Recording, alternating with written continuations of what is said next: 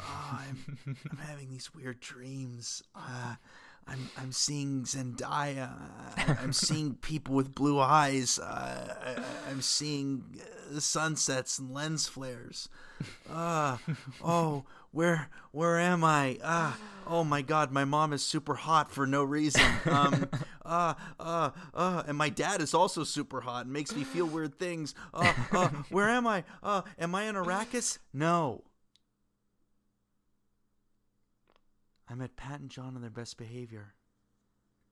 And you're still an only child. if that wasn't evident. Hello, listener, and goodbye, listener. Welcome to another episode of Pat and John on their best behavior. I'm Pat Paul. I am John. I'm Bond. John Bond. Oh. Pat and John on their best behavior is a podcast where two college friends bond and berate each other over their love of oh uh uh oh fuck the three P's. Come on, three P's. From Paddington mm-hmm. to pop punk mm-hmm. to Paul Thomas Anderson. Mm-hmm. Hi, everyone. Welcome. the cinema's back. Um, it is and, with some um, with some impressive box office returns to its with, name. Right. Uh, we're not seeing any of those returns, but they do no. are they are going to someone. Um uh, let, let's get right into it. I don't want to do football hour and I don't want to recently do the recent crypto hour. Sure, um, sure, which is good because our listeners don't because want you to do either of those things either. I typically struggle to just get to the point of the episode, but there have been two big popcorny movies mm-hmm. that have come out the past couple weeks. No Time to Die, Uno, mm-hmm. and Dune. Dos. De. Well, I, right. I want to yeah. say yeah. because right, right, of uh, Denis Villeneuve. I'll allow it. It's, it's the last that I'll hear of that kind of nonsense on this podcast. Uh, but I, I, will allow you get one. So, guys, we just wanted to give you guys a couple reviews, little discussion. Uh, warning: there will be spoilers for both movies. Mm-hmm. Um, but when I edit the episode, I will give timestamps for both movies. Perfect. So Perfect. if people haven't seen Bond or if they haven't seen Dune yet, now remember, uh, Pat, you are you're, you're saying that on the episode, so that means that people are going to expect that when they check the episode description, okay, well, those timestamps are going to be there. So yeah, this is, uh, this is, yeah, okay. Pat Pat, right. Pat, is just is he's just uh, plastering Check. his his uh, he's wallpapering notes. his apartment with sticky notes right now. I'm actually tattooing it on my yeah. hand like memento. He's, he's, writing it on like he's writing every single letter letter on a different uh, sticky note. Um, but yes, the, there yes we will get into spoiler territory. We have both seen these movies very recently. I think I saw one of them last week or two weeks ago, and then the yeah. other just a couple days ago. So they're pretty pretty fresh in our memories. Yes. I mean they're they're still they're still, you know, they only came out within the past few weeks and this is these are two kind of like big momentous movies both well, for like oh sorry, go ahead. Well, I was going to say and they were both pushed and pushed and right, pushed right.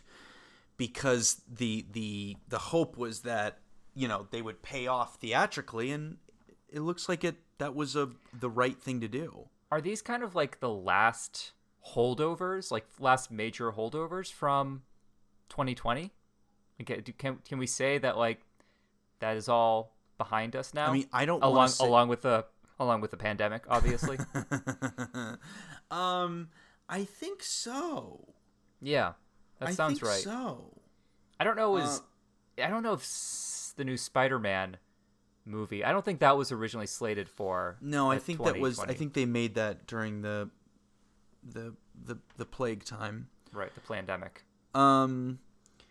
So yeah, um, we just thought we'd give you guys quick, quick little reviews, discussions. Um, but I think we're both kind of excited. I mean, things did feel somewhat. I feel like watching both of these movies in a was a very communal experience, and it was something kind of like, oh, this is over, but it also feels good to go back. Totally. Yeah. You know? And it's kind of like for me at least, it's like it's jump starting a pretty like relentless um next Sure. few months as it pertains to like movies coming out. Like just this week that there there are two movies that I want to catch, The French Dispatch and um One Night in Soho uh no sorry, Last Night in Soho. Um and uh yeah, like I feel like that's going to be pretty like standard for the next few weeks and there's plenty of stuff that is not coming to me, but I'm also able to, you know, find Sure. somehow on the internet or Sure. on streaming services. So boy. this Oh, is uh this is this is this is me gearing up uh to to yeah stay stay caught up on on uh, everything pretty much from now until like you know February and then from there we will start it all up again and hopefully be like in a normal that's me knocking on several different sources of wood uh, in my bedroom. Um, yeah, hopefully like be in a normal like release schedule and just be you know essentially exactly where I was in 2017, except I don't have a lovely plastic card, red card with Movie Mm. Pass imprinted on it. So you know you can't fully return. Do I? I've had it in my wallet for so long, and I think I did. I did purge of it the last time I cleaned my wallet. I think I may have said this on the episode in which we discussed going to the movies. Um, Yeah. but uh, I believe that my card was I sacrificed it for some people to use it to um, cut up some Sure. substances at a party, and honestly, that Sure. feels very fitting. That feels like a fitting Sure. Well, it, out. it's a metaphor for the app itself. It's a metaphor for yeah, letter. yeah. it was. because people used whatever money uh, Yeah. that they did get from it probably just to buy some of that substance. Well, and also we as the moviegoers uh, saw movies in such a quick fashion, and then all of Right. a sudden we showed Yeah. up, and uh, the addiction was over, and it was, It Uh, was. cold turkey and a, a cold, cold morning. The party Um, was why don't great. we do? The hangover, not so much. When speaking of hangovers, hey, Oh, um, yeah. why don't we go in chronological release order? Yeah, I think that makes the most sense. So why don't we talk about Bond now? Listeners will know from our sort of card counter. Um, most anticipated, most anticipated r- 2021. end of the year. I was very excited about No Time to Die. Yeah, it was one of your one of your five. I believe. One of my five, yeah. And um, I know you are not a Bond guy, which I actually was learning in real time there. Right. Mm-hmm. It was a bit shocking. I, I have to say, it was a bit bit shocking. Um. Uh, so why don't you go first? I okay. Uh,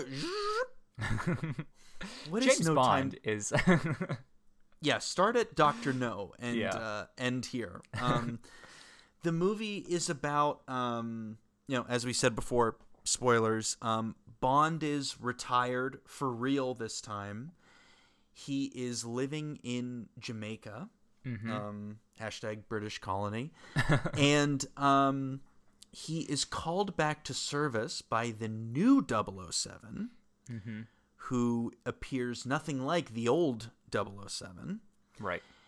and he is told that uh, sort of a, a woman in his past who you're sort of shown during the exposition of the film there's uh, something's happened with her something that her, something in her past came back and there's a, a a- a person in her past rather who is unleashing a a new pandemic on the world. Um, Yeah. I didn't like that part. Um, and Bond is brought out of retirement and fights along this new 007 to uh, again save the day. Um, that's the synopsis, but I guess we can just get spoilery into this. Um, I saw this packed showing, packed showing. Um, people were coughing the whole time, but that was three weeks ago, so we're Gucci. Um, I Did you I see guess- it in IMAX? John, come on. Come on. Of course, I saw it IMAX. Um, I am a, a huge Bond fan. I'm a huge Daniel Craig fan. Um, Skyfall is one of my favorite movies of the. It's like probably one of my favorite popcorn movies ever. Um, and I have to say, the movie itself was a numbing experience Okay. it was a numbing experience. I felt like where Skyfall took the hero that is James Bond Mm-hmm. and the politics of sort of uh like MI6 going to places and fucking them up and then having, you know, you know, kind of like actually someone fighting back, one of their own sort of uh, you know, wanting to rub their faces in it. Right. I thought that was like the logical conclusion for the series. Sure. Sure. And I have to say, um, this movie started out for me so well. You know, we're sort of, it's like a horror movie to open it up. We meet, Yeah. you know, Rami Malek's villain. And it's this sort of beautiful sequence in the snow on ice. And then I think, except for a few set pieces, I was so blunted. Obviously, I was blunted by the fucking the assault on my ears in the IMAX. Um, I thought Living I like you had just- never seen Sound of Metal. Yeah, I mean, I, I I really should have brought in my earplugs for it, but other than that, I felt like there were really no stakes to the film, and I. I, I was just so bored by all by hitting all the marks of a Bond film by the Sure. end. Um, and spoiler alert, um, they do kill James Bond is killed, but I that also kind of felt cheap to me. Mm. Um, and uh, yeah, it was it was a very entertaining film. There's a sequence in Norway which is incredible. Mm-hmm. You know, this sort of like foggy Mm. forest fight, which is really done well and very brutal. And there's this great little sequence with Ana de Armas. Mm-hmm. Um, but Great. other than that, Underutilized, maybe. uh, Definitely. well, she she actually couldn't. She doesn't have to be in the movie, like plot wise. right. Right. Um, Right. Right. And uh, yeah, I thought it was kind of a bit of a bludgeoning. Mm. Um. So yeah, what what did what did you think? Right. But I'm going first. Right. Um, yeah, Only child. Um. Uh. Yeah. Um. So yeah. So I went into this. I, enjoyed Casino Royale when I saw it a very long time ago. Um. I liked Spectre well enough when I saw it also a while ago, but didn't love it. And I, I, I watched Skyfall just a couple days before, for the first time, just a couple days before I, I watched No Time to Die, which obviously I, I thought was was incredible. Um, it was really interesting, like experiencing this right after that and just seeing the ways in which it obviously just does not meet the incredibly high and lofty expectations set by Skyfall and um, Casino Royale. Um, so yeah, I mean, I'm of the opinion that Skyfall and Casino Royale it ain't, but I also very much think that you know Spectre and based on what I've heard about it, Quantum of Solace, uh, it also ain't. So it's kind of just like a, you know, sure. for me, you know, just kind of middle of the road Daniel Craig uh, Bond movie, which, yeah, which I, I liked well enough. Um, you know, I had high hopes uh, just because of the director, Mm. director of our of our dearly beloved uh, True Detective one, uh, True Detective season one, um, Cary Cary jo- Joji Fu- Joji Fukunaga? Fukunaga, yeah. yeah. Um, I, I, yeah, I don't know. There were definitely some moments where I felt like I was watching a Bond movie directed by him, directed by like a really, you know, talented, sort of noteworthy director who cares a lot about the emotional stakes and the, you know, composition of his shots and all that kind of stuff, but not as not as conscious as I felt as a conscious of that as I felt while watching uh, Skyfall. And Hmm. even though I hadn't rewatched it, how I probably would have felt if I if I had rewatched Casino Royale, sort of looking at it not with my you know whatever 14 year old um, eyes that I that I used to watch it, you know, when it first came out. Um, so yeah, I I I enjoyed it well enough. I'm probably not going to have anything particularly insightful to say about this, to be honest. Um, I I I didn't really just the, the state that I watched it in, like it was it was very late. I was very tired. I I just didn't. And it's a long movie, obviously, so I didn't really like watch it, sort of like keeping track of all of this kind of stuff. And when you watch other films, you're alert. You're on eight hours of sleep. Yeah, yeah, you're- yeah. Yep, yep, yep, yep. No, not a care or worry in the world uh, to my name. Um, yeah, I mean, I, I, I liked the fact that it, it kind of felt like the logical conclusion. This is not an interesting or particularly new take, but I, I like the fact that it felt like, uh, you know, sort of like was the logical conclusion and fruition of everything that the Daniel Craig Bond movies have been, which is all Sure. about highlighting like his grittiness, his mortality, the fact that he can, you know, when you cut him, he does indeed bleed. Yeah. Um, when you hurt him, he he does indeed uh, get scarred, and you know the the time element of the movie end of the series, I think, just really comes to fruition in this. Both, you know, in the fact that we start with him sort of like having settled down and yearning for the opportunity to truly settle down. The fact that we find out in the movie, again, this is spoiler territory, that he has a daughter. Um, which I know Pat loves having kids in movies. He just is a big fan that when you introduce a kid, it just really, really takes off, as he um, talked about in the Aliens, uh, in our Aliens discussion, um, and in the fact that yeah, that he does actually die at the end. Like it just felt like I don't know. I kind of was looking at it, you know, from a sort of um, thematic point of view, um, just thinking about the ways because that that's such an aspect of the movie, and I don't know if when they were releasing like the Pierce Brosnan movies or the stuff that came before that, if there was as much of a self consciousness Oh, of God, the no. thematic No, elements no, of it. I think it was just a very different time in terms of like you know big blockbuster action films. Um, so now there's just a little more of like that metatextual sort of or super textual aspect of it. Um, Well, I also think those movies are also more British too. Like Yeah, the sort of British snobbery yeah, was more.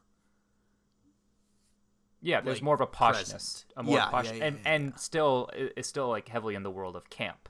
Not Yes, not as yes, much yes, as yes. Uh, like I know GoldenEye, like very much, sort of sought to sever the ties to that world, and I think as they went along, just based on my understanding of it, they kind of fell more into that world and kind of lost some of that grit and the realism and all that kind of stuff. Um, Yeah. so yeah, I don't know. I I liked the ways that it moved all of that along, um, which I get the sense that you probably didn't. My issue is that he's not actually an old man in this. He actually moves and fights like a really young guy. True. Um, I thought I'm also kind of tired of a certain kind of John Wicky kind of gunplay. Um, I'm just kind of ti I'm. It's just that kind of fighting originating in you know the great Indonesian film The Raid almost ten years ago. Steal the gun, shoot them with the gun, cramp spaces, do do do do do. I, I just Yeah. kind of got really I, I was pretty numb to it by by the end of this film. I I there were a couple scenes in this film which I do want to shout out. There's there's a great scene when he and um oh what is her name? Uh, f- uh Madeleine oh yes, yes, yes. are in a car, uh, the uh, the Aston Martin, and there's a guy who's shooting the car with a shotgun, yeah. and he's actually getting close to penetrating the bulletproof glass. yeah. And there's a real kind of like, that's when I was. well, First of all, I was, was I was very happy to be in a big screen for that, but I was also like, oh, okay, I've never seen this in a Bond film. Yeah. I've never seen this kind of like the the bulletproof glass will actually snap. And he's not really doing much to prevent it. No, and it's a callback to the first scene with there that involves ice breaking, Right. and the sort of splintering of the bullet hole and the glass. Um, but yeah, no, I was just kind of um, I just felt like the adventure, like when double O- when when Bond was gonna like join the the 007, I was like, okay, this is just going to happen. Yeah. Like I kind of wanted a, him to drag his feet a little bit more. Sure. Sure.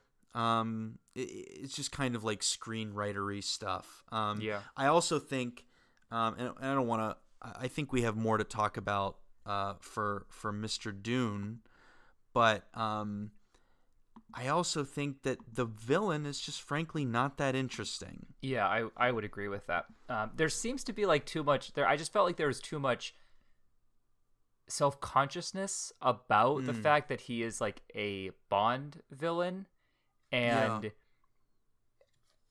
there were some moments that kind of went beyond that. You kind where you know you have like him reflecting on the ways in which he is similar you know kind of like the, the, Mm. the other side of the coin that is james bond and i don't know when, when we were kind of in that register i actually got kind of excited just because like i thought of like the first season of true detective and some of those more like philosophical metaphysical gestures and i was like oh this will be interesting but then it just it just didn't really it just didn't really do anything it didn't really go Sure. anywhere and that that felt remotely interesting that that didn't feel like it was just like you know the joker and the dark knight talking to you Mm. know bruce wayne about how you know you're you're your order i'm chaos and ultimately we want the same thing i don't know i just didn't really buy that and i don't know i'm just like there is not that a lot that i've seen rami, Mal- rami malek in that i'm like Sure. i totally buy into whatever it is that he does um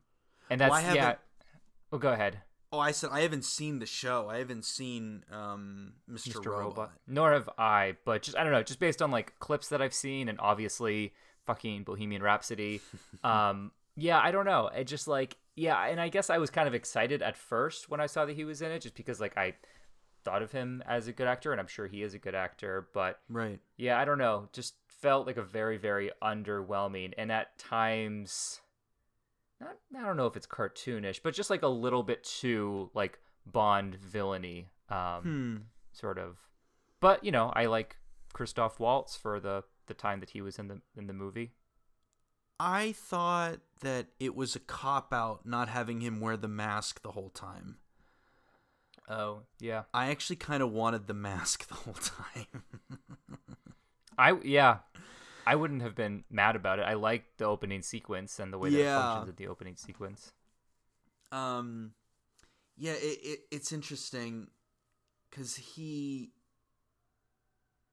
I think the thing that makes Javier Bardem's villain in Skyfall so interesting is that he was an MI6 agent. Right, right, right. And his whole shtick is like, M sent me out to die. She left Yeah. me out to, to, she hung me out to dry, and now I'm I'm coming back to get mine. right. And that's really strong, especially in the court. Like what we also know now about like what our fucking government does in foreign countries, and like what, What our operatives hypothetically, if the Oh, U.S. oh, were ever to meddle in another country, Sure, sure, sure. um, we know that you know there's there's there's people who know where the bodies are buried, right. and it's just tough to be like, okay, Rami Malek, like his parents died, but his parents also had a poison factory, so Right. now he's gonna poison the and there's like kind of these. Uh, there's like this cartoonish Russian scientist Yes. Fuck and- that and- shit. Fuck and- that shit. and there's a a little bit of uh sort of um gesturing at a sort of racial ethnic cleansing Mm-hmm. but it's all done very quickly and it's not taken itself seriously so it's like yeah it's also like i don't want to see a movie about a pandemic about like a transmissible disease film i think that it, i think it is a little bit too soon Sure. um Sure.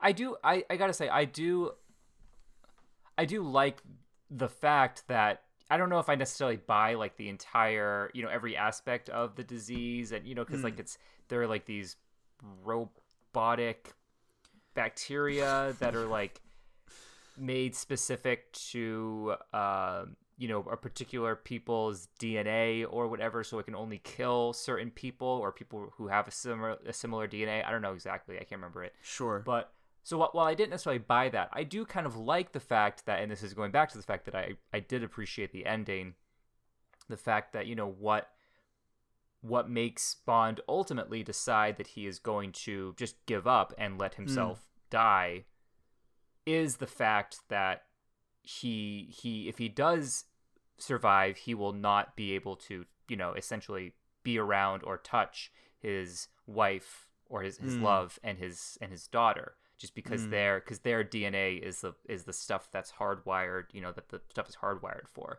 Mm. And I, I don't know. I, I do like that aspect of it. Maybe I'm maybe I'm soft. Maybe yeah. Maybe I'm just like maybe I'm I'm yearning for an emotionality that isn't supposed to be there. But again, it just feels like if we're gonna if we're gonna have the grittiness of the Daniel Craig Bond era, which is what all all anyone talks about about you know about is the fact that it's gritty and the fact that it's realistic and all that kind of stuff. I think that's that's kind of the other side of that. Like it kind of has to not has to be there, but I like the fact that it's that it's there. Um, and yeah, and it's just again like there's sort of a realization of like yeah, his time being up and also him not really having anything else to look forward to in this mm. life um, because he's just you know incredibly aware of the fact that the world has moved on without him even if he's not that old he's just the the, the thing that he represents or the the the you know the the approach that he represents is just not something that coheres with MI6 at this current juncture. Um, right, right so yeah, I I did I did buy that aspect of like the main antagonistic force uh, that is the that pandemic. I have a question about his daughter. Do you think it's a stronger movie if she is not actually his daughter? There's a, a, a scene when when Madeleine goes when Bond is like, "Is is she mine?" And Madeleine goes, "No, she's not." Mm-hmm. Do you think it's a stronger movie if it's actually not his child, but he still chooses to go after her and save her? It's a good question. It's a different. It's a different thing. Sure. Like, probably but it also doesn't it just doesn't I don't know, it's just like it would be like every single like T would be crossed and every single I would be dotted except for that. Where it's just hmm. like in all of these ways we're symbolizing that he is, you know, moving on, that this is a different kind of bond. Yeah. Um and it would just kind of pre- I don't know it would prevent it and maybe and maybe that's nice maybe we don't want hmm. things to be so on the nose but I don't know I think I would like it I think I would like you know hmm. if, it would probably be slightly stronger in some sense the fact that he maybe you know, even though this child isn't his you know his his flesh and bones uh right that you know sh- that he is still willing to take this on and that he has you know fully I don't know internalized whatever uh, the importance of people Misogyny. and, and yeah yeah yeah. Um, there is that aspect of the movie as well right? There are i think the past few movies have sort of included like these moments of like acknowledgement or these moments of like repentance for sort of like the evils of the previous bond movies. Yeah. I don't know how i feel about that necessarily. That's all i'll really say about that. Um i mean I guess it's good to some in some ways to you know indicate that it's not your it's not your it's not your dad's or your grandfather's James Bond, but I don't know. There's also oh yeah all those kind of metatextual aspects of it, but maybe they have to be in there. I don't really know. I guess they have to be, but at the same time, it's like how can you reckon with Sean Connery's Bond? Like it's so it's in such a different world that it, it just seems silly for to me at least to even like reckon with that because like it just seems like reckoning with something from a different planet. Yeah, totally. And I guess my my next question for you is given how cynical we are about like government agents um the sort of power of the, you know, the the imperialistic you know, I- I guess let's just call it NATO. Sure. Um, do you think that like Bond should continue with the the woman who plays 007 now? Like, do you, do you do you buy it? You know, I mean, because I think you know when when Ian Fleming wrote Bond, it was a, a a very sort of like rich text Yeah. Yeah. but also it was a world of spies. There Yeah. were actual spies, and Well, it's, it was it's a- playing on Cold War neuroses, which was obviously Totally, totally. omnipresent at the time. totally. Um, do you think that like that archetype of a of a uh, government agent even works now? I'm I'm not speaking about about her her um her gender or her her ethnicity. Right. Right. Right. I'm I'm just speaking about like Oh, any would, kind would of you though? I'm just joking. yeah, I Ladies don't. and gentlemen, that was a bit. That was a bit. I don't. Yeah, I think so. I don't know. Okay. I mean, like, if you're if what you're getting at is sort of like the you know the the fact that yeah, there is an element of like you know propaganda at play here that Sure. like you know one could obviously not necessarily buy into, but I I'm not really convinced by that. I I have seen some some takes about that where it's like oh it's another movie about like you know uh MI6 propaganda or whatever. Mm. It's like I don't I don't know. I mean th- we have an entire episode in which we talk about, you know, like the discourse surrounding movies and Yeah. I think Spencer um Spencer Ryder on that movie was talking about Marvel movies and how like, you know, Yeah. there are people who make all these cases like, oh, like it's military propaganda and he said like the fact that it's military propaganda is the least of like its Sure, issues, sure, sure, right? So sure. to me it's like if the movies are well made and if there are also some moments that that do gesture towards the failing of these agencies of the fact that they you know do operate without oversight and the fact that they do you know oftentimes make the wrong decisions and you know do cause actual harm that makes that gives people an understandable and sort of justified vendetta against Hmm. them and all they represent yeah i i don't have an issue with that um Sure. In the same way that I, Well, I- you know, I- am okay I- with a with a really great neo western or a really great western being made tomorrow. I, I'm just saying, like, well, I, I guess I don't know what I'm. I guess I'm just saying, like, do people buy it? Not in the sense of like, eh, are the sort of shades of British imperialism okay? Um, more, more just like, is it is it still interesting? Like, I, I, less about is it morally okay? Is it is it Yeah, yeah, yeah. interesting? You know what I mean? Because I I, also just Oh, I also ahead. just uh, because I watch a movie like Bond and I'm like, why are we learning more about like the money of the military industrial complex and like sure. you know there's I I but maybe that's the whole fantasy because like warfare now is just like people getting like the card counter and then like people pressing okay on a computer to shoot Right, drones. right, right. I mean, yeah. Maybe I'm just reckoning with that more. Yeah, you probably are. But you know, these are all good questions to ask. I mean, the, yeah. I mean, the reality of it is to be to be cynical about it is like they, they they they won't ever interrogate that because a most people find it boring, and a good amount of Yeah. people who matter to you know the audience and the you know or sorry who matter in terms of the audience and also critics as well will mm. not like it. You know. Yeah. it doesn't go down easily. Um, Yeah. they will you know deem it to be you know it's the same reason why there are so many fucking you know cop shows and FBI and CIA and CSI shows out there and like there is not one single one that highlights how these institutions are inherently flawed Yeah. because they would get Yeah. pulled you know uh, 2 seconds into the pilot um so so yeah that's my cynical answer to it but I think it can still be interesting I mean Skyfall was interesting Casino Royale was interesting and it was interesting to see how they reconciled with the fact that yeah, that this was a bond that was being created pretty much after, you know, in a post uh post Cold War, you know, Mm. neurotic world, uh, theoretically speaking, of course. Uh Sure. Sure. so yeah, I will be curious to see what they do with it. I will be curious to see like what, you know, interesting directors and writers are able to do with it. Um so yeah, I don't know. I think that the I think the future of of James Bond is is bright enough. Hmm. But I don't know. I mean, I'm a, I'm a relatively recent convert to this whole world, so I'm not the best person to ask. Well, I hope the future of James Bond, at least they have an editor in their future. Hey! oh, two hours and a half. That was a little rough. Um, Yeah. Yeah.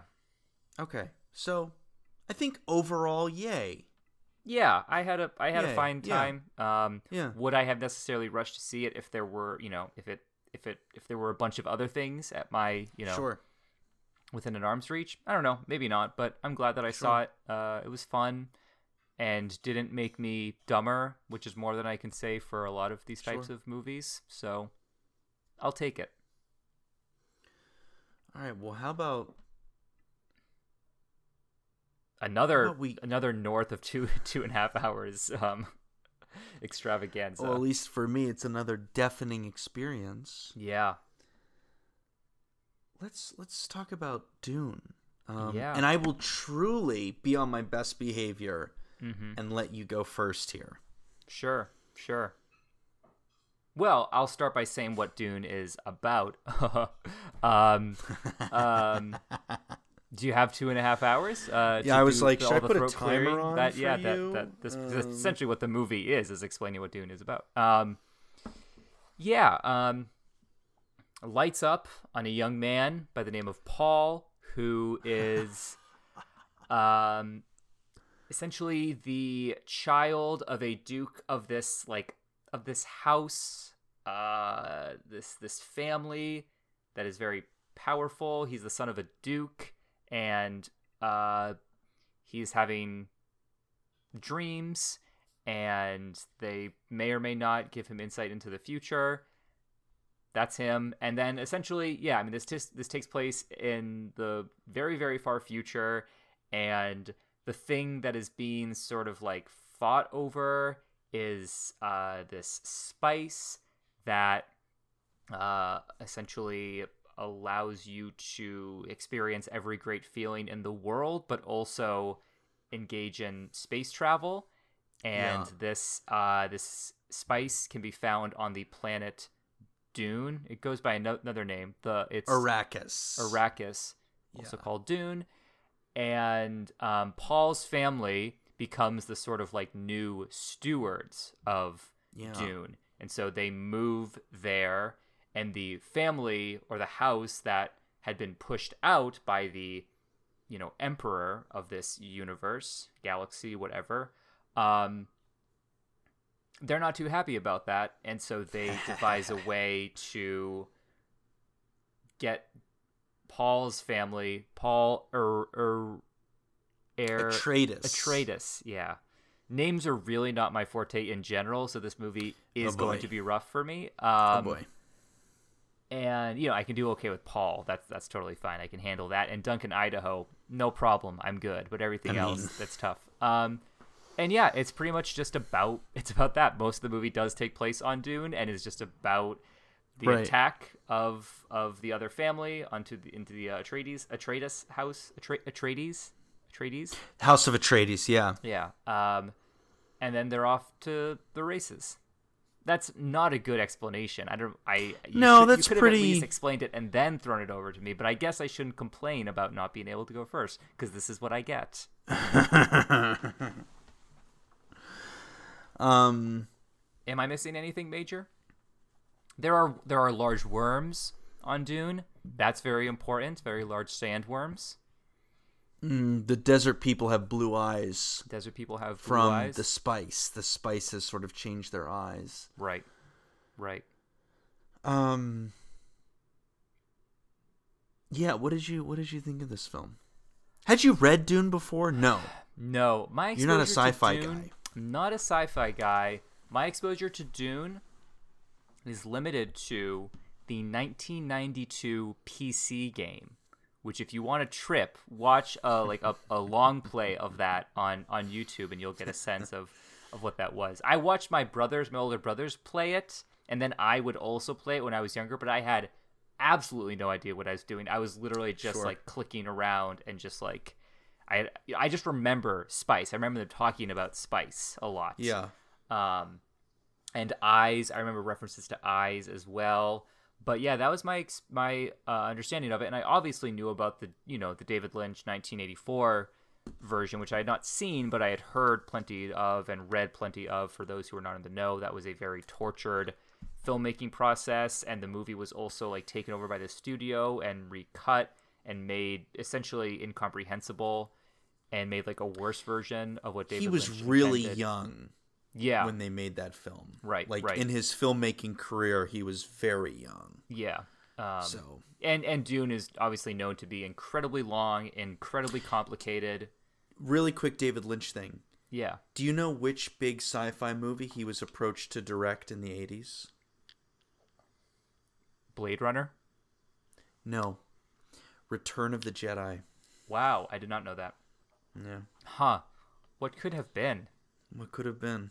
What could have been? It probably would have been worse than it ended up being. Yeah, I, I, I don't think he got. Yeah, Just some, From- some things just don't fit fit well.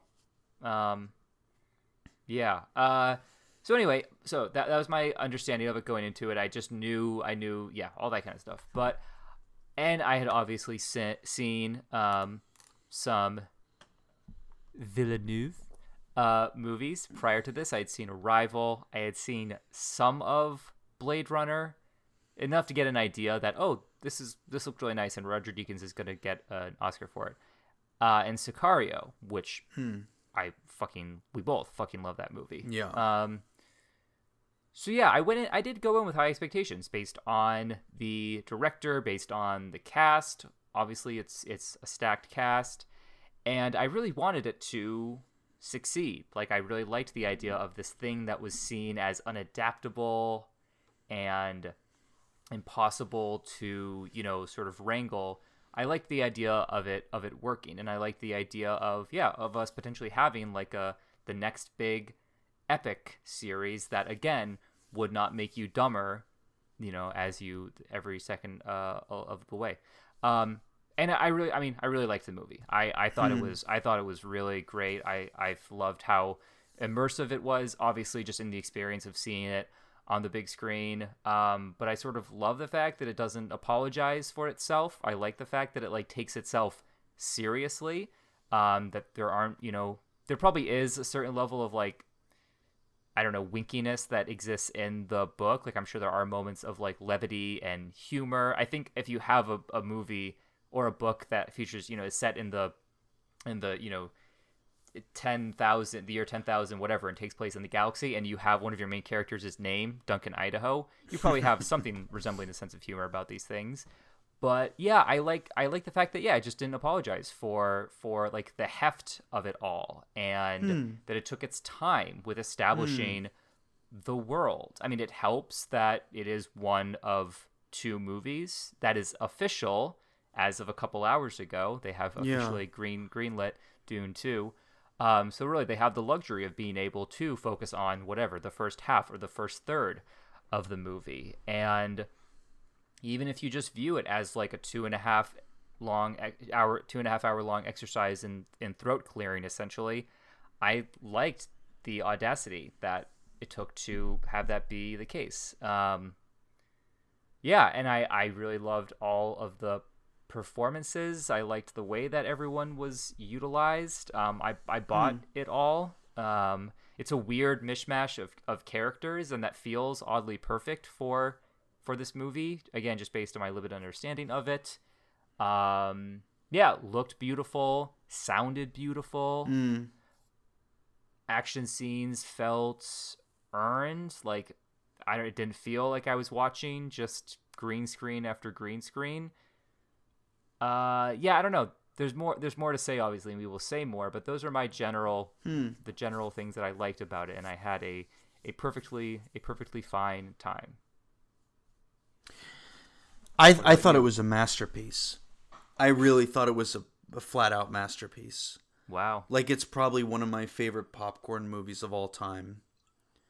I it was so funny I feel like I was just sold a false bill of goods from so many people who said like, "Oh, you know, it's boring, but like it sets you up for the next thing." Sure, like, sure, sure, sure. You know, I can't wait for the next thing. So I was like, "Okay, all right. Well, let me still check it out." Fuck it. I was still blown away. I mean, my I had my jaw was on the floor the whole time. Yeah. Right? I was not. I had a weird day yesterday. We get to the theater. The theater is. Pa- I mean, this theater on a Monday was just packed with people. Sure. And we sit down and we watch the trailer for the Batman. And then somebody at the end of the Batman says, "Oh, I'm excited for that movie." And then the whole fucking theater goes, "Ah ha ha, we're all excited." Yeah, yeah, And yeah. I looked to my girlfriend and I said, "I gotta go. I had to go to the bathroom. I had to excuse myself. I was just like, oh boy." Yeah, yeah, yeah. Um, I thought the way the world was set up, um, the way characters are introduced, the way each character is so specific and so weird looking and so Yeah. well conceived. I mean, honestly, I, I started to really think about Fellowship of the Ring during Sure. this film Yeah, I did as well. Yeah. I- I especially at felt the, end way. of the film where I was like, you know what? I actually don't need a second part. Yeah. Like when he and Zendaya are like looking at each other and like making eyes at each other, I'm like, this is amazing. yeah. This is like really incredible. And I think this movie is so good because Timothy Chalamet, he I- he, he does the same thing in I think like, uh, li- li- like you know, listen, my my girlfriend has seen Little Women 27 times and she's seen Ladybird 127 times. So she's like, same thing in Ladybird, same thing in Little Women, and kind of the same thing here. But it's great. It's great. I I thought Jason Momoa was Oh, incredible. MVP. I thought MVP. I thought uh, Javier Bardem was incredible. Um, I, I mean, I, I'm not. I'm actually not going to be a cliche because I will just say, name every actor Sure, and say sure, that sure. they're incredible. I I loved that uh, everyone was kind of shot in shadow. Yeah. Um, you know, and and the f- the battle scene, ex- especially the bombing of their city on um. Why can't I think of the planet's name? Arrakis. Arrakis. Arrakis. The bombing of the city was just so violent Yeah. and so scary. Yeah. And it's really hard to make CGI explosions feel terrifying, Yeah. but that sequence is really powerful. Yeah. And you're like, oh boy, you see the missiles come out in this sort of like beautiful, sort of like figure eights Yeah. and Yeah. Yeah. um, this like ugly space bagpipe jam. and it's it's really fucking powerful. It's a wonderful movie. It's like I I I'm I, I gotta say, I mean, I salute Denny for. You can definitely tell that he stuck to his guns, yeah. Totally. and that I don't see. I mean, you know, it's violent too. Like when Stellan Skarsgård's character gets uh, the poison breath on him, Oh yeah. Yeah. Yeah. and they walk in the room, and he's on the ceiling, like wheezing, like Yeah. this Yeah. exorcised demon. I mean, that's pretty fucking ballsy for a movie like that. Yeah. Um, Yeah, it feels you- like it, yeah. it feels like it, Yeah, it it it takes advantage of every opportunity afforded to it by being a movie. You know, a huge movie with a hundred sixty five million dollar budget. You know, in Yeah. the year twenty twenty. And uses it for good as opposed to using it for evil, because it just it could have just it could just as easily have have been used for evil. And I even Yeah. when I saw the first preview, I was like, again, I want this to work, oh, but I don't know if it's going to. I mean, I think I spoke about it on the pod. Yeah. I was just like not excited for this film. yeah. I was like, I don't want to do it. I I, Yeah. I don't want to do it. Well, you probably you probably uh, imagined that they might make it super sanitized and might make it Mm. super marvelized or you know uh, certain aspects of the you know Star Wars sequel trilogy eyesed. You know. Um, Or I thought they were going to use Timothy and Zendaya as um more kind of like matinee idol. yeah. Yeah. Yeah. Yeah. But they Yeah. really weren't. I mean, Zendaya is barely in the movie. She's barely in the film. Yeah. Um but yeah, I, I I liked that it it also wasn't like uh, a sort of Gen Z kind of like Yeah, totally. Tumblr love fest either. Yeah. Yeah. Um, I agree with that. yeah, I, I, I think this movie's a masterpiece. It might be one of the best. It, it might go down as one of the best blockbusters of recent time. I hope it does. Yeah. I hope it does.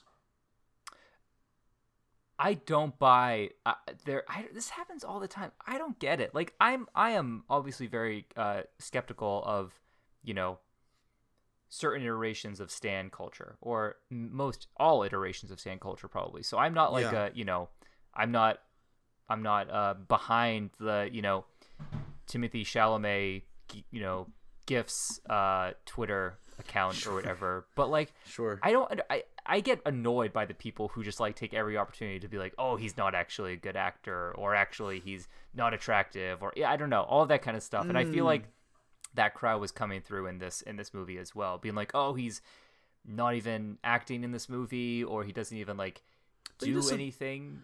he he does a lot, but he doesn't need to be. Yeah, well, especially especially what he is in the first half of the movie, right? Like he Yeah. is A a, royal version of yeah of of Yeah. Luke from Star Wars. Like he's Mm-hmm. not Luke from Star Wars, you know.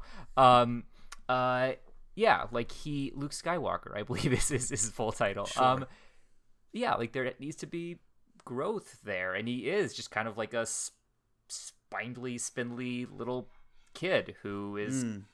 I don't know if he's a brat necessarily, but yeah, it doesn't really have a lot, you know, of charisma to him, and yeah, has a certain level of skepticism about the sort of like messianic aspect of you know the Arrakis lore or whatever. And you obviously see him sort of you know grow into his new, uh, you know, the fact that greatness has been thrust upon him, um, Right. in the latter, you know, whatever third, fourth of the movie. So. I don't know. I was going in just expecting to kind of be like disappointed by him, but like I thought he did everything he needed to do and was like a really great choice for the movie. I thought he absolutely killed the final scene. He has a duel Yeah. to kind of prove his mettle, Mm-hmm. and I, I think he. Ki- I mean, he literally kills the person, but I thought he really killed that performance, and he showed a different different side of him. You know. Yeah. Did you uh did you miss your boyfriend Roger?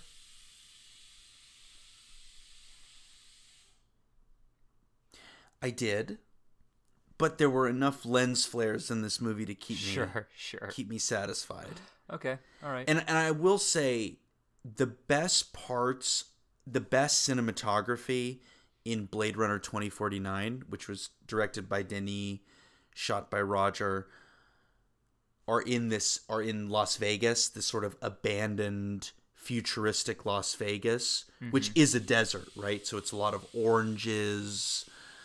Um, and the cinematographer Greig Fraser pretty much took that blueprint and applied it to this whole movie. yeah. I mean, it's stunning. I mean, the the sands are stunning, and Yeah. and the worm, the big, the big worm in the room, it looks great. It doesn't Yeah. look fake. Doesn't look like a butthole. Doesn't look like a butthole. Um, yeah, I uh, I was a little hot and cold about the sort of fighting with the red and blue. Yeah. You know what I mean? They like Yeah. cl- cloak themselves in this shield, but whatever. Yeah. I'm not gonna. I'm not gonna beat that. I'm not gonna beat that to death. Kind of reminded me of watching a movie like like in the early stages of like 3D. Like it kind of reminded me of like watching Spy Very Kids Spy 3D. Kids. Yeah. Yes, Wow, exactly like go. Spy Kids. Twins. Um Twins. Yeah, I, I, I would agree. I would agree with that. I, I I didn't necessarily buy that in the way that I bought like literally every other like visual flourish in the movie. Mm. Um, oh, Well, I- what's the what's the thing that unites this these movies? Bond and Yeah, yeah, and Dune. oh Jesus. Give me a hint. There's a person. It's a person who is involved with the movie. Not Phoebe Waller Bridges. Nope. Nope. I don't know. Give me. Tell me. Hans Zimmer, the score. Oh. Yeah. God. I Sorry, mean, maybe that was too. Maybe that was. I'm kind of I'm that. kind of over him, but like I mean, the guy works. it's pretty pretty good soundtrack. I mean, Yeah. it's so loud. yes. Yeah. Yeah, the, yeah, the entire movie is, is very loud. I did not see this one in IMAX. I saw No Time to Die in IMAX, but I decided to Wh- save save five bucks. What was your what was your favorite character from a production design standpoint? Like the costume, the makeup, whatever. Oh, that's a good question. Huh. I mean, probably uh, is is Stellan Skarsgård too? Is that is that too? That's my favorite. Yeah. yeah, It's inc- I mean hideous. yeah, yeah. One of the the, the first time in a very long time that I really like felt that way about a character. Um, It's been that way for for me since like Lord of the Rings. that's what I was thinking. I was like, that's it. That's probably yeah, really just uncomfortable. yeah. He's not hot. It's like a villain No. who isn't also hot, and they're just like, we don't have to do this. No, and the way he moves, like he his back is powered by this sort of uh engine that allows him to float. Yeah. Yeah. Yeah, I would say yeah, that's definitely definitely my favorite my favorite character from that from that from that standpoint. Um yeah, no, I'm I'm I'm really excited. I'm I am I will actually be very much looking forward to uh Dune Dune 2. Um I'll be really curious to see like how Zendaya yeah, just like what she's like in the movie. Like she, I think she is great, but there have been some things that I've seen her in where I'm like, "Oh, I can't I mean, the, the thing that comes to mind is Malcolm and Marie, which that movie suffered from zero direction at Sure. all, and there was like no discipline to either of the actors um, in that in that movie. So there was a moment that was just a moment where I was like, oh, I wanted to really love Zendaya in this, even though like she does good work. I didn't really, I, I don't know. I just I was very self conscious of like I, I was very conscious of the fact that I was like watching the Zendaya, you know, that I have loved like in Euphoria. Um, and obviously she's just so plopped in a different world, in, literally in a Mm. different world in this movie. So I'll be curious to see, yeah, how she sort of sheds that incredibly modern and contemporary sort of vibe that she, you know, that she carries with her, Yeah. I which I, I feel like also, she'll be able to do. I also think she's a movie star and like, you know, she should just like put the put the suit on and you know. Yeah. Yeah. It is it, it was kind of electric though when they first see each other like in person. yeah. I was like, "Oh my god." yeah. Like and there, I, and I mean, I, I rarely feel that way when I watch a film. Yeah, I mean it's it's kind of cringe because like everyone is posting about it, like oh my god, like Zendaya Yeah. and Timothy Chalamet are besties, but their their dynamic does seem to be be very Yeah. very charming. Uh, Yeah. And very Much delightful. better than hers with fucking Tom Holland. oh boy. well, yeah, well we know why you don't like him. He's British, everyone. Yeah. Yeah. Um, yeah, no, I I really fucking liked the movie. Um, I had a really a really great great time with it. Do you think it's gonna get? Do Do you think uh best picture best picture nominee? Do you think it's gonna take that requisite? Best picture, best director, best production design, best cinematographer. Oh yeah. se- Yeah, so all the all the Best sound stuff? design. Yeah, I mean, I knew that it would get all of those things, obviously, but I was curious to see if it would sort of like inhabit like that, you know, blockbuster sort of, you know, slot. I also think people are going to see this movie yeah, and Academy members will see it. totally. I'll bet you they see this more than they see um uh like Red Rocket, I think that's safe to say. you know. I think that is safe to say. Um, even I might even say that they'll see this movie before they see The French Dispatch. Yeah, totally. Yeah, Um, I think yeah, I think it probably stands a better chance of getting nominated for a lot of that stuff then. yeah. Yeah, I think people. I think people want to root for. I think it's just like there's kind of like it's like a what's what Yeah, is there not to root for at this point with this movie? All right, I have to do it. Yeah. Oscar odds 2022. Mm-hmm. Dune is plus 900. Okay. So what is plus 900 means 9 to 1.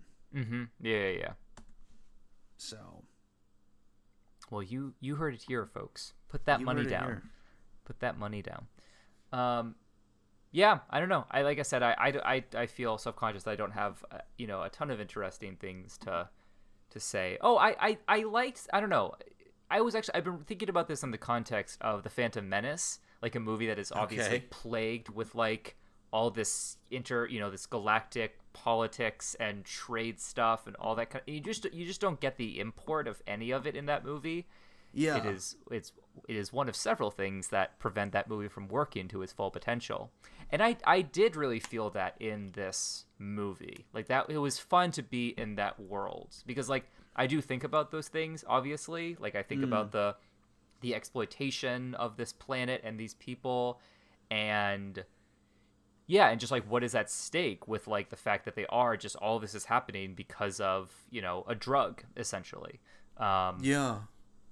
and I bought that aspect of the movie. Like I liked, I almost like craved more of it. Like I wanted like the you know I wanted to Well, see. I more also think that the- that. To the movie's credit, it doesn't uh, make over give you too much. Doesn't let you overdose on exposition. Yeah, that it's just true. enough breadcrumbs to keep you, Yeah, you know. And I like the mystery too. You know, I like that so many of the the like the emperor is like this shadowy figure. You don't really know who what's going on with him. The the evil family, the Harkonnens. You don't really know a lot about them. yeah, yeah. That's true. It's just kind of like, like it, there's a sort of like pulpy quality to it, and maybe Hmm. that's not there in like the in the book. Like I'm sure because it's because because of how thorough the book is and how long it is. Maybe we do get that, but I kind of just bought it as like, oh yeah, these are for the sake of this movie. These are the bad guys. This Yeah. is like the shadowy like overlord who's you know orchestrating all this kind of stuff. I will be curious. We don't know who it is. Like the we don't know who the actor is, right? Who plays the em- the emperor? No, I have no idea. Okay, I yeah, no yeah. idea. I wonder who it's gonna be. Why don't you volunteer? Um. Well, I need to. Ch- I I'll, I'll be out of the MFA program probably while they when they start filming. So Sure. yeah, I'll slate for that. I'll slate for that. Beautiful. Um, yeah, that's kind of that's all. That's all that I've got. Do you have any closing thoughts on on Dune? Or have you given it? Have you given it all that you have? I like that people. I like that it's a meme too. I like that it's very memeable. Sure. I like that people are just talking about it. They're getting excited about it. They're like, haha, Duncan, Idaho. What the fuck is up with that name? and then, like, you know, Jessica and Paul, like, why are these names so. No- I, I like all the sort of memification of this film. yeah. It's good Yeah. that people are talking about it. it might be the closest that we have to you know to to what lord of the rings once was Yeah. Yeah. you know and it doesn't have like the you know the automatic you know built-in whatever of of a you know of a new star wars movie or a new marvel Mm. movie or whatever so it does kind of feel exciting to just see well, because the, emerge. the stands of Dune are like old guys in their 50s. right right you know what I mean? Like real kind of like pencil pushing sci-fi guys. Yeah. Um, which is a blessing. I think, yeah i was gonna say the real the real unsung heroes the real essential workers Well, we've gone to England. we've gone to Arrakis. Mm-hmm. Where are we going next? I, I think I'm going to France. I think I'm going to France. For the French Dispatch next. I'm I'm going to um where where where's Zelda? Hyrule? You're Hyrule. going to Hyrule, yeah. Hyrule. Yeah. Where's that movie? Yeah, I'm boy. Denis, That's what that's that where you go that's where you go after you sniff the spice. Yeah. Can only hope. Um Pat, what do you uh what Nothing. any updates on no Nothing. okay, not gonna Nothing. not gonna speak on that. I'm not to shoot myself in the foot Okay. again. That's that's smart. What about Uh, you? Don't you have something uh, coming out publish publishing wise? Uh, I do actually. The, uh, when this episode comes out, this episode comes out on Thursday, and on Thursday, um, I will have a new poem out in uh, the magazine Prelude. That's P R E L U D E. Um, yeah, you can find that in the show notes. Um, the poem is not fun. So just be aware of that. I know, like, ha ha ha, John's poems aren't fun. What are you talking about? This is. Pat knows this poem. This is like one of the one of the, the classics. This is one that he has, I think, shown people when he's like, "Oh, this is the kind of stuff that my friend John writes." What um, is it? Which one is it? It's a poem called uh, "Watching You Die." Okay. Yeah. Okay. This is a poem I wrote several years ago. It was one of the first. I think it was the first poem I wrote in the wake of a very terrible thing that happened to me. I've sent this poem out so many times for so many years, and it had I sent it out like when I started the MFA program because I knew it was probably going to be the last time I would I would send it out because I would probably be writing new stuff that I'd be more excited about, mm. and I had heard back from like every magazine except for this one, and it was like in their queue or whatever for like I think over a year and a half, maybe two years, and I was gonna just withdraw it so I could submit something else to them, but I decided not to because there was uh, an application or a submission fee, like a three dollar submission fee. So I was like, "Fuck it, I'll just reach out to them, and be like, hey." I just want to hear back about this poem. It probably is not accepted, but whatever. And like within 10 minutes, maybe less, maybe like five minutes, they got back to me and were like, oh, we would like to publish this poem. And I was like, I'm really glad that I didn't just withdraw it and assume. So let this be a lesson to all you whatever submitters out there. Uh, just uh, don't give up. Don't give up on your dreams. Uh, so anyway, you might want to after reading yeah, this poem. Yeah, yeah. But... Don't against all of your impulses after reading this piece. Do not give up on your dreams. Uh, so yeah, that poem is published there. If you if you like that and want to read more uh, of of my stuff, you can find my link tree on my Instagram uh, at John LeMay, and you should follow our podcast Instagram if you have not done that yet, where you can stay posted on the goings on uh, of of the podcast. And as ever, if you like what you hear, if you like what you hear, please leave a rating and a review. Please recommend this or other episodes to your pals, and check out these movies. And if you feel comfortable and safe, go to the movies. Mm. Keep the dream alive. Keep the dream alive and we'll be keeping the dream. And alive. if you cough at a movie theater, make sure it's into the crook of your arm. Yeah, and make sure you are uh, as far away from Pittsburgh, Pennsylvania as possible. um, yeah, that's all I've got. Thanks, everyone. Thanks, Pat. Au revoir. Bye bye.